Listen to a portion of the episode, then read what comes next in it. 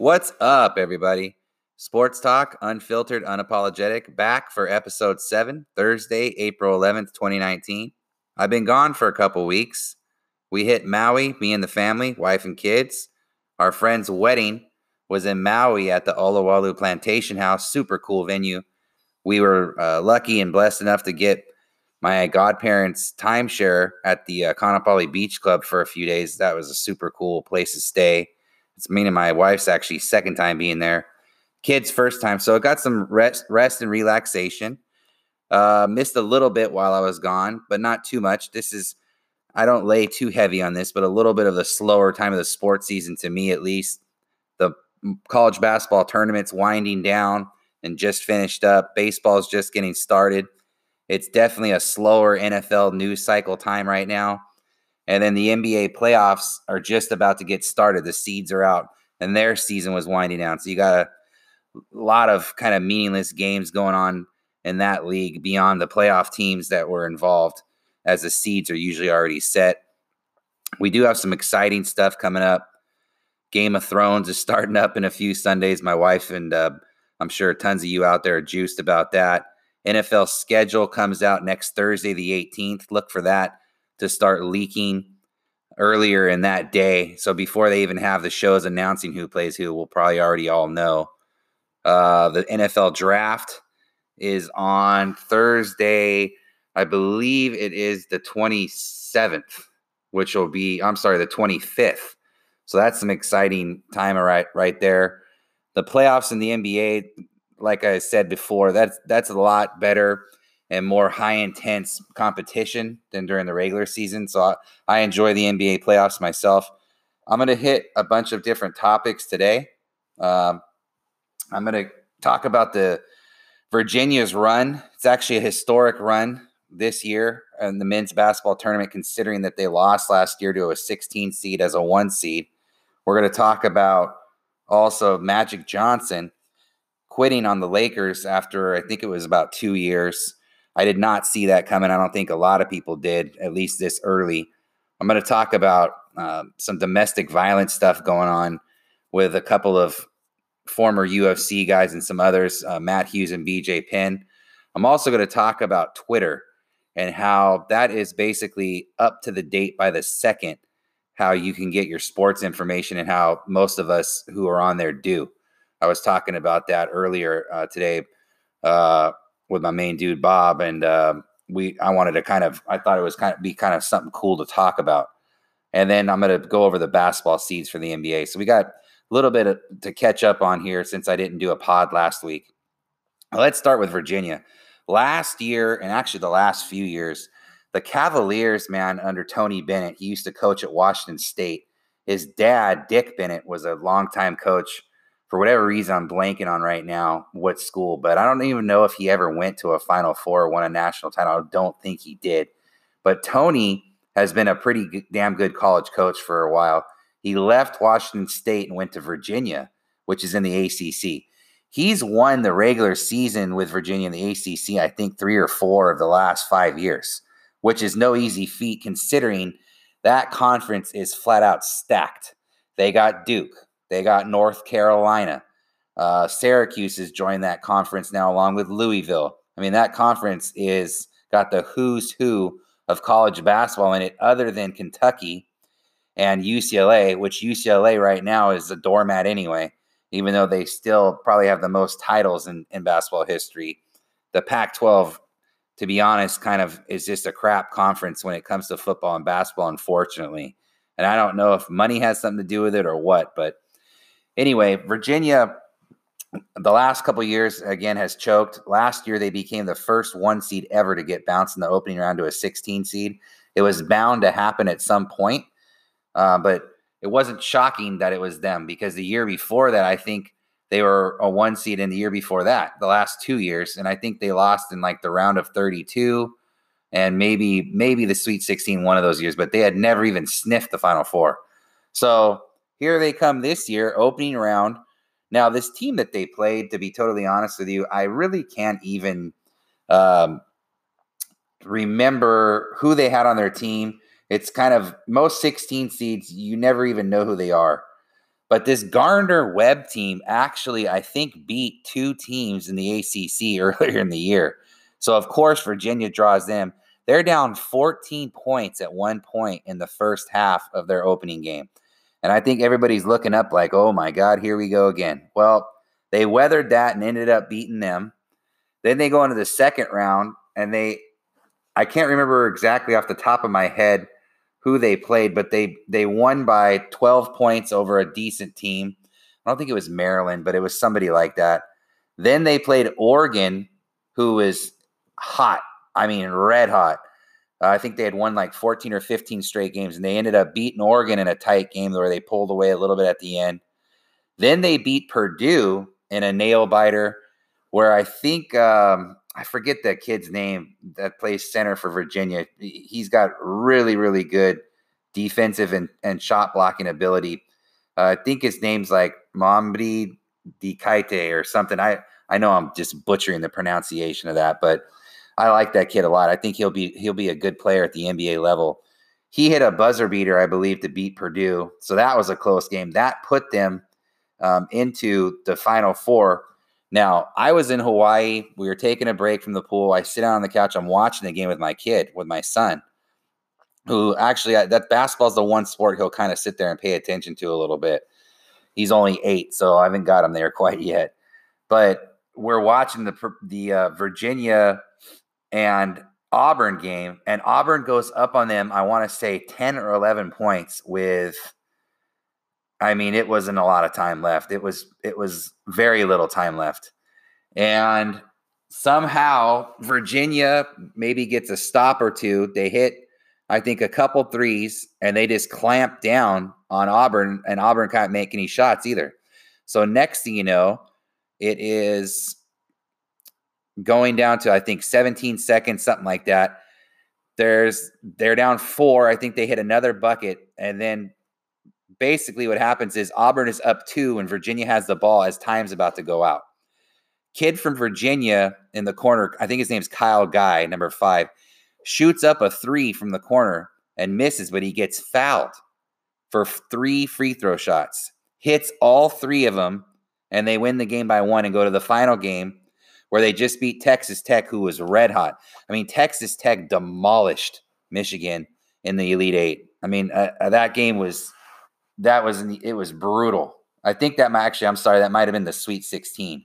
And then I think Texas Tech beat Gonzaga in the Elite Eight. And then they beat, um, I believe it was Michigan State in the Final Four to get to the finals. So Texas Tech, man, was no slouch. They were a formidable opponent for Virginia to play in the finals. Well, of course, that game ends in regulation, tied. They go to overtime and then Virginia just kind of took over at that point. and uh, Texas Tech, man, they couldn't buy a bucket, and they just you could kind of just feel the momentum really shifting away from them from the beginning of what it felt like the overtime. So, congrats to them and Tony Bennett. That's a really cool feat to you go in the one seed the year prior, lose to a 16, and then you're down at half by four. You know, not at half, but close to half. The opening round to a 16 again, down 14 and they just fought back and won, and they kind of weathered the storm the whole way, winning a bunch of games where they never really dominated. So that that was a that's an impressive feat, an impressive win for them. I was happy to see that for Bennett and get the monkey off his back, so to speak, and and pull a, a national title and get a chip for Virginia. so that was an exciting game, a couple games for them, and, and congrats to them. And we'll see what shakes out next year. But now Virginia, I think, will have a little bit more swagger and be kind of the new dog in town uh, to go along with these other classic programs. We'll see though if Bennett can keep rolling in the recruits and and having them play his style of defense and and winning at the level they have been.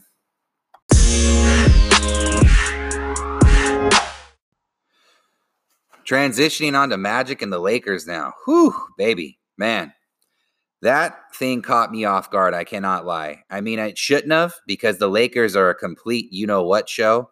But Magic quitting on them after two years was a little surprising, I have to admit. And I think most of the sports world feels that way.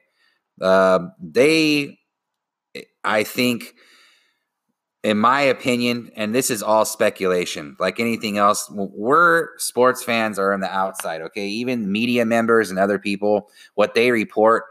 The problem is half those guys are looking for clicks or to make a name. So you don't know a lot of the time if what they're saying or reporting has merit to it as well. But if I had to guess, I think that Magic, along with Jeanie Buss and Rob Pelinka and whoever else is in that front office calling the shots, I don't think Magic probably had the control and say that he probably wanted. And I think when they brought LeBron James in, some of them didn't know what they were getting themselves into with how it works. When LeBron goes in there, he runs things. And that's the way it's been pretty much for a while. Now, he didn't in Miami because Pat Riley wasn't going to let that happen, but he didn't need to. That was the whole point of having him, Wade, and Bosh go together. Once you have Chris Bosh Dwyane Wade and LeBron in their primes, which the LeBron that was in Miami was the best LeBron of his career. I don't care what anyone says. He's still a great player now. He averaged 27, 8, and 8, and he was still great in Cleveland. but the years that LeBron was in Miami was peak LeBron. Okay. Then you had Dwyane Wade, probably a little past his peak, but still a primetime player. And Chris Bosh is your third guy. So it really didn't matter who else they had around him as you can see, they had, I think, Mario Chalmers and some other stiff in there when they were winning titles. And LeBron couldn't control the narrative there because of Riley is just not that guy. Pat Riley isn't going to be bossed around by anybody or their camp. However, like I said, he didn't need to. Goes back to Cleveland, and part of that deal was he gained control of decision making. Now, him and his camp can sit there and say he didn't, but that's the way it was. Okay. He was the GM of the Cavs, basically.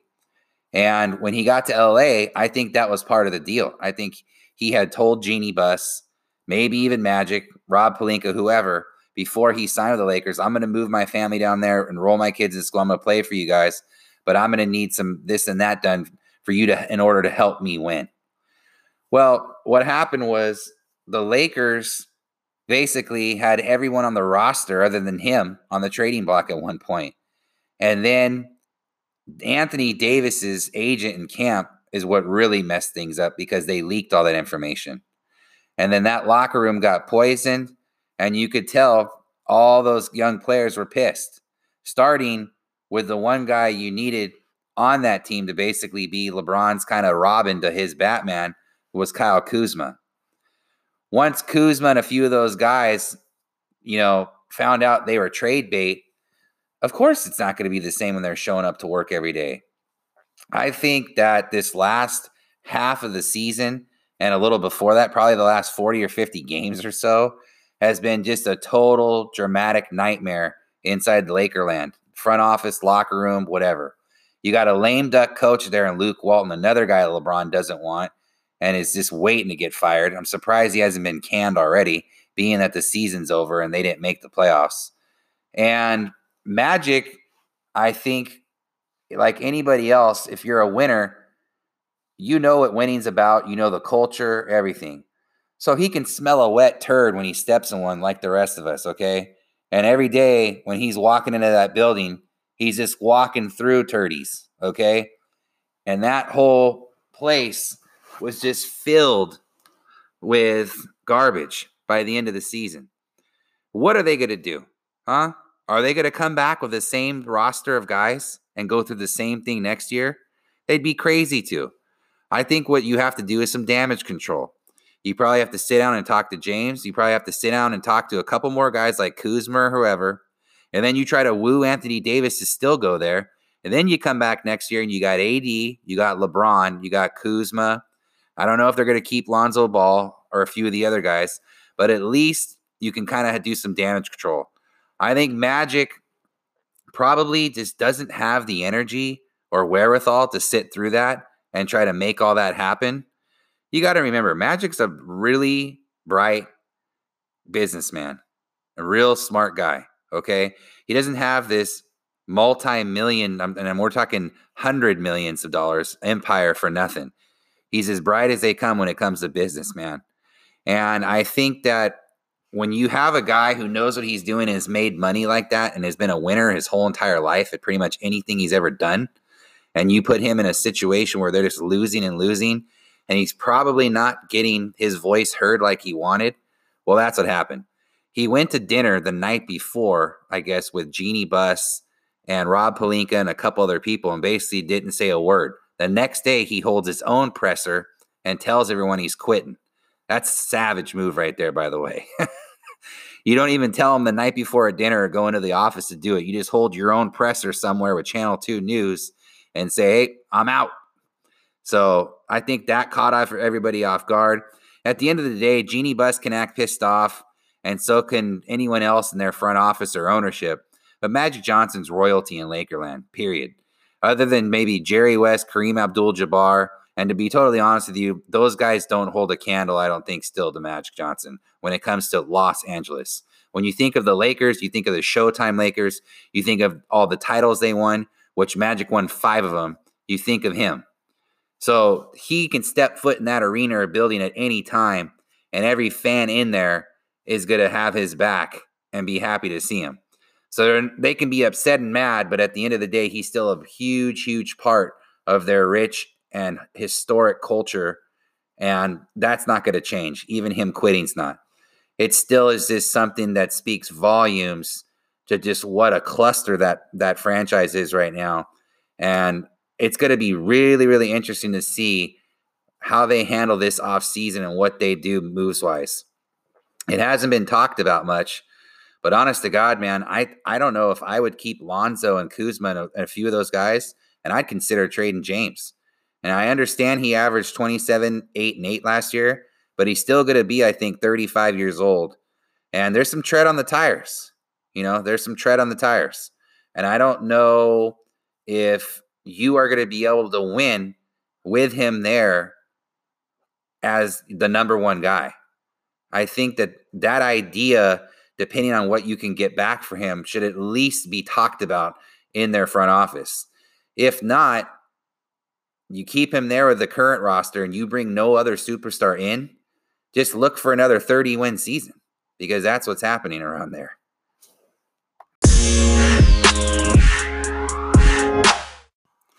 Guys, it doesn't really need to be said, does it, when it comes to domestic violence, right? I think everybody pretty much has the same viewpoint and feelings about that.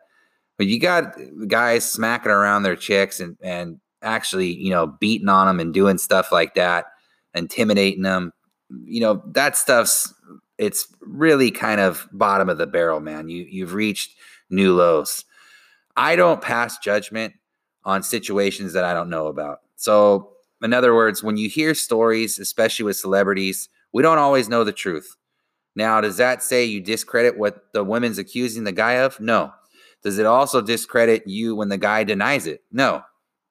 But I think that the latest couple things I'm hearing, and I wanted to talk about it because the stuff that BJ Penn's girlfriend, BJ Penn, is a legend in UFC circles. Uh, he's from Hilo, Hawaii, and he's the first ever American to win um, the a Brazilian Jiu Jitsu black belt tournament back when everyone and their mother w- wasn't doing Jiu Jitsu, uh, probably about 15 years ago or so, maybe 20. And came up in the UFC and was just legendary for kind of getting in there and just scrapping. Basically, that used to be his motto. One of his rivals was Matt Hughes. He's another guy that's been in uh, some issues lately. Hughes, as a lot of people know, I don't know the full story about this. It just seems kind of weird, but he was in his truck.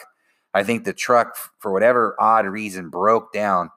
How I don't know, but right on the middle of railroad tracks. And how I don't know this, how he didn't get out of the truck in time, but he didn't and the truck got hammered by a train and the guy almost died and left him partially kind of crippled and really messed up. Well, just a few weeks ago, his wife comes out and says, Hey, this guy has been in a rage lately, and I don't know if it's his medicine or whatever, you know, he can't handle it, that he's coming down from recovery and he's not the same person anymore. CTE. They don't know, but she's saying that this guy is over there threatening her, choking her in the shower. Um, and just some real redneck weirdo stuff too, where his, his twin brothers uh, got a restraining order against him because he's saying that Hughes went and threatened his his nephew or you know his twin brother's son while the twin brother's son was on their tractor and Hughes is now suing him for the tractor because he says the tractor is his. And that's some weird farm crap. But BJ Penn, that just came out today, and that's some much serious stuff. The girlfriend's basically saying this guy's only gotten fights in the past so he can go to training camp and be clean. The rest of the time when he's not fighting, he's basically a drug addict and always threatening me and beating me up and this and that and this and that. It's some real uh, heavy allegations, man. And the reason I even brought this stuff up is because I think mixed martial arts um, has gotten so popular the past 10, 15 years or so. It's blown up and it's kind of cool to see. It's a great sport there's a uh, the great thing about mixed martial arts is when two guys are in there fighting, they can kickbox, they can wrestle, they can do Muay Thai, Jiu Jitsu. There's all kinds of different ways to try to beat your opponent. Some guys point fight, which I'm not the hugest fan of, but there's politics involved in that sport also. If you don't win, you're usually not around for long. And sometimes guys need to do what they can to win. But the elite, elite guys, I don't think people realize how good you have to be to be at that top level. They'll go in there and they're fighting the best of the best, and they still finish guys. Uh, whether it's a some type of tapping them out with a choke or some type of arm or neck crank or whatever else, and or a knockout. And these guys at that level, there's a lot of money to be made too once you get to the top. And I think with the latest thing with Dillashaw getting popped for PEDs, and a lot of the other fighters recently have too. Even them bringing in USADA, which is basically United States anti-doping agency. They're supposed to be testing guys a lot like the NFL does, okay? But the NFL kind of didn't, I don't think, want to address domestic violence and CTE and these other issues until they had to, okay? Until they were faced to do it because the public was starting to find out about it. And I think the UFC and other uh, orgs, fight orgs like Bellator, or whatever, should get ahead of this if they can and start to look into other proactive ways to prevent guys from absorbing the punishment that's unnecessary that which could lead them to CT.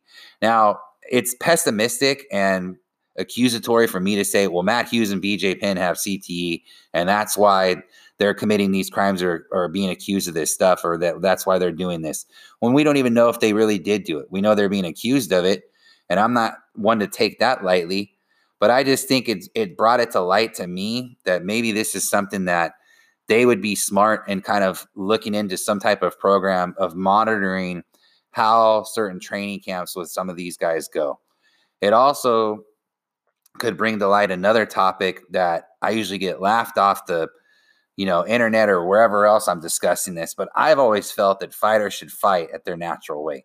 I think weight cutting is insane. I've never liked the idea of it. I understand that wrestlers have done it for years, but I've never kind of understood that, right? So you go and cut all this weight so you can weigh in at a certain amount, and then you go home after that and rehydrate with fluids and other stuff, and you come back to wrestle that person the next day or fight that person the next day, and you're at a completely different weight. Well, when you're cutting weight like that to to make a certain weight that you're gonna fight at. And some of these guys are cutting like 30 or 40 pounds or some crazy crap like that within like 10 days or something or two weeks. I mean, it's just what does that do to your kidneys and your organs and other stuff? A lot of these guys, man, end up in the hospital because they have kidney failure or other things that go on with their bodies because it's not natural and, and healthy to be cutting weight like that. And the UFC, I'll, I'll point the finger at more than anyway because they're the biggest organization. They don't step up to regulate stuff like that. If you had guys basically where there's some type of requirement, like whatever you're weighing in at, you need to weigh within that or maybe like five pounds of it or something like that the next night when you go to fight. Then you wouldn't have guys cutting weight and doing all this crazy crap, um, taking certain juice or roids basically that helps you cut weight and they could also regulate a lot of these guys' training camps more too.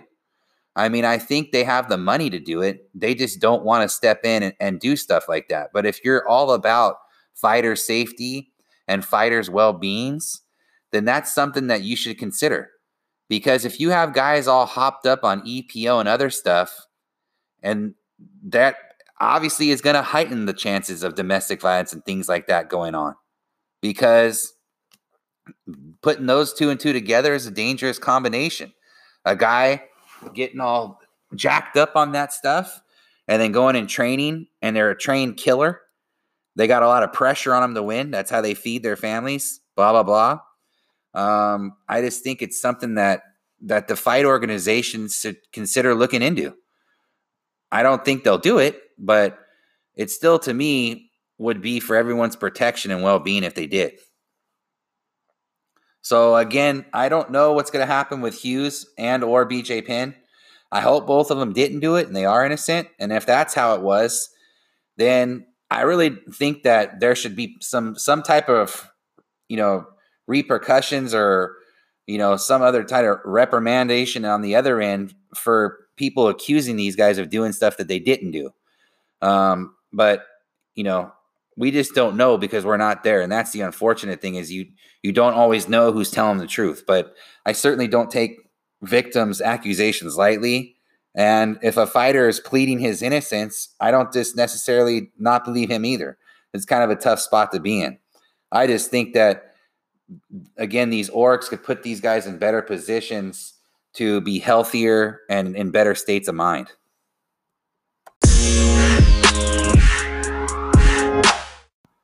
So I'm rolling home from work today, and uh, me and my me and my main dude Bob talking on the phone, and uh, you know we were talking about the schedule coming out for the NFL next Thursday, and I go, hey, you know, do you think that um, we're gonna know most of the schedule anyway before like the shows come on? He goes, yeah, of course. Like, and they'll start leaking that stuff in the morning, and by like midnight, midday, we'll we'll know the whole schedule for for the Niners, so who's our team, obviously, and and everyone's schedule. Every NFL fan will. And he made up a good point, and it's kind of, you know, been like this for quite some time. But if you're a hardcore sports fan, you need to get Twitter, okay? Because all of the major media guys, and uh, even guys who are like me or other people who aren't getting paid by the media, but they follow sports very closely, guys who have the ear of, of certain people in the NFL, NBA, baseball, whatever, MMA, they're constantly posting this stuff live as it happens, as you know. So Twitter is is the one place where when some news breaks, it's there first, way before anywhere else, before Facebook, definitely before TV, before radio, which is on commercials half the time anyway. Um, and Twitter is awesome for that aspect. And we were kind of talking about that earlier. It's it's just a super super cool platform and place to be on and check if you want to know up to date info about stuff that's going on. So next Thursday, when the NFL schedule comes out on the 18th, be checking Twitter and you'll start to see your team's games right away. That also is a place to go when there's going to be trade deadlines for you know football, baseball, basketball, all the time, things like that free agency periods for the NFL. It's it's awesome. Pretty much any type of time that you're looking to get the latest sports news and updates, you go there first. You don't wait for Sports Center to come on and other things like that. So that that's a really really cool feature about Twitter. It's literally at you know up to the minute. So a lot of people I think prefer, um, especially millennials, you know, Instagram and uh, Snapchat and a few of these other platforms. Facebook is just something that everybody has, right? Because you can always keep in touch with your family and friends and things like that. And that's a cool place to have discussions as well. But I've kind of always enjoyed Twitter the most because of that live up to the minute time frame that they live on. And you can also have cool discussions in there too. Um, obviously, you know, you're going to have schmucks every platform you're on, right? there's going to be dweebs and trolls on all these on all these places but you know you just when when you get when you get people like that grilling you or whatever you just you just ignore them or you know tell them you know go away jamoke you know what i mean there's there's there that's going to be kind of unavoidable when you're arguing about politics sports entertainment whatever it is so anyway yeah i wanted to kind of just call out the elephant in the room with that and just give Twitter its due for that because it's just an awesome, awesome forum to get your live by the minute up to date info. So be looking for that next Thursday for sure. If you want to see your NFL team's schedule by the minute as it as it breaks, you'll have guys on there letting you know that immediately when games are popping up.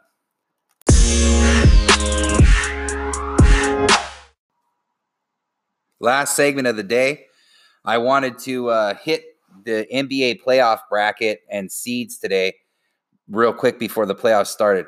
I actually thought something that was really huge, in my opinion at least, is that Boston and Philly got out of that four five slot and they snuck up to the three and four. And so, what that in, in, the Eastern Conference, what that basically means is Milwaukee's the one and Toronto's the two, Philly's the three, and Boston's the four. So that sets up if Boston can take care of Indiana, Philadelphia can take care of the Nets. And obviously, I think Toronto beating Orlando, the 2 7, and 1 8 Milwaukee beating Detroit is, is a foregone conclusion. Although you can't say that, but it should be. So that'll set up the Bucks and, and the Greek Freak playing the Celtics in the second round. That should be an awesome matchup. And then Toronto and Kawhi Leonard taking on the 76ers with Embiid, Jimmy Butler, and Ben Simmons. So technically, the Sixers and the Celtics, who I liked the most when the season started to come out of the East, possibly, they can still end up in the Eastern Conference Finals. So I think that's a win win for the NBA. Western Conference is a little bit uh, different. I think the Warriors, you know, I'd be shocked if they didn't come out of the West again. Uh, who wouldn't?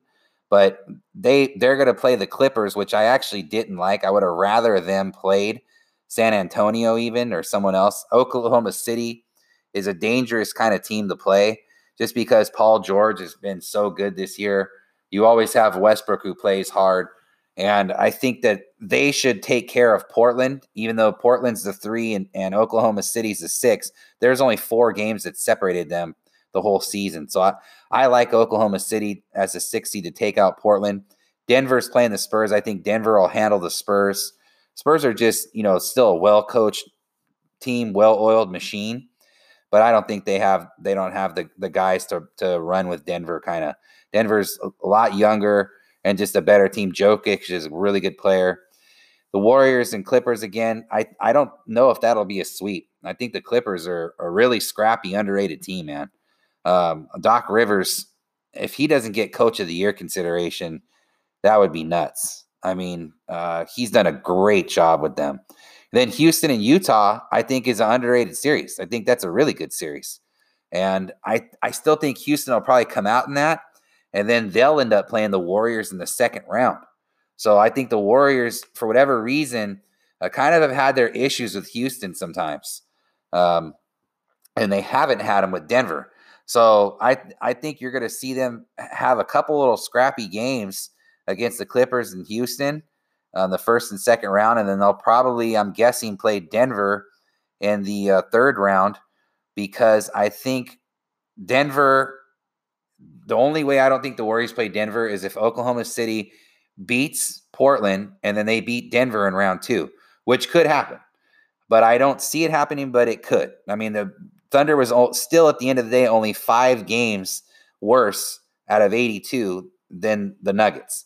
And the Nuggets, they have Jokic, but they don't have that, you know, great of a supporting cast, and definitely not another superstar.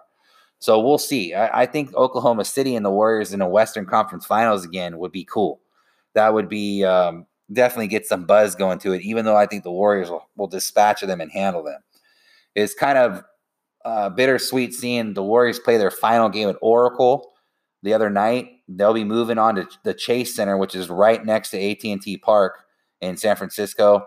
I bet that place is just going to be an awesome, awesome arena and venue to go watch the Warriors play, go to concerts, other stuff that they're going to have there.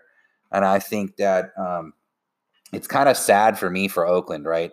But now that Oakland has lost or gonna lose the Raiders, they're losing the Warriors, and so it really kicks into gear. And I know this doesn't have to do with the NBA playoff brackets, but I'm bringing it up anyway. Oakland needs to get the A's a stadium they need to keep the A's.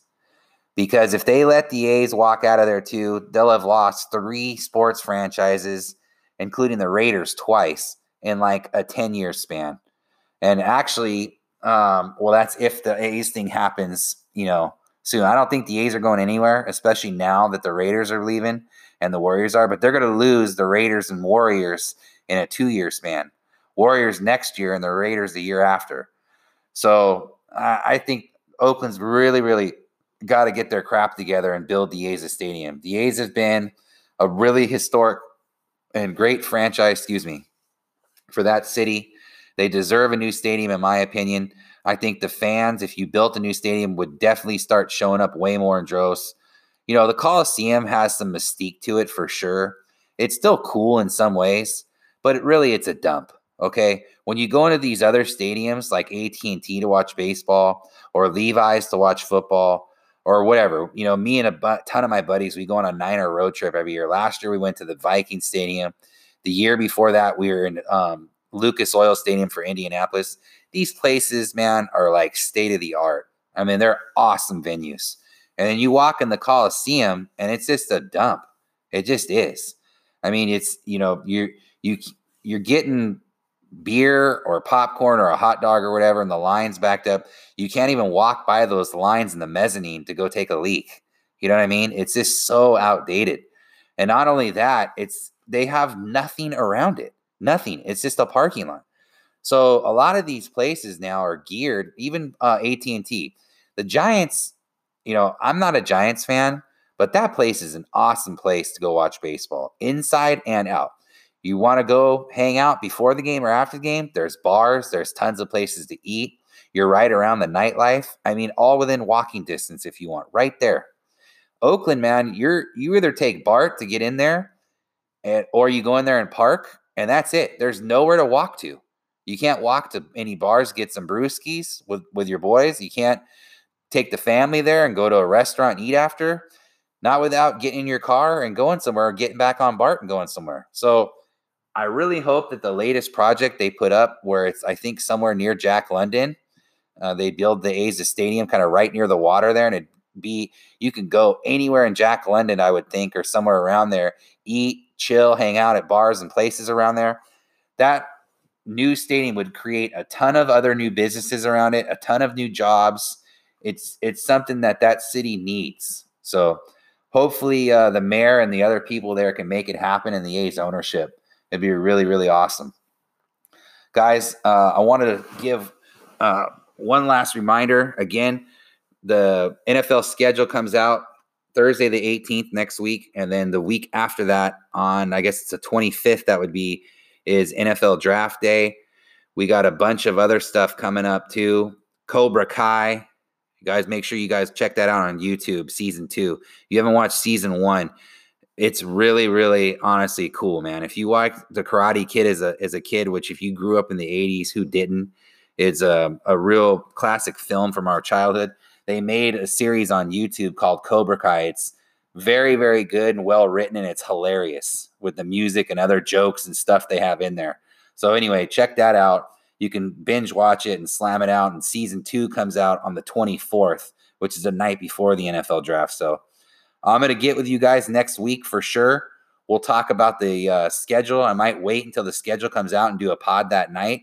And then we're definitely going to do a, a, pod after the NFL draft, too. So uh, I've missed getting on the mic and talking sports. And I'll talk to you guys next week. All right. Everyone take care and have a good weekend.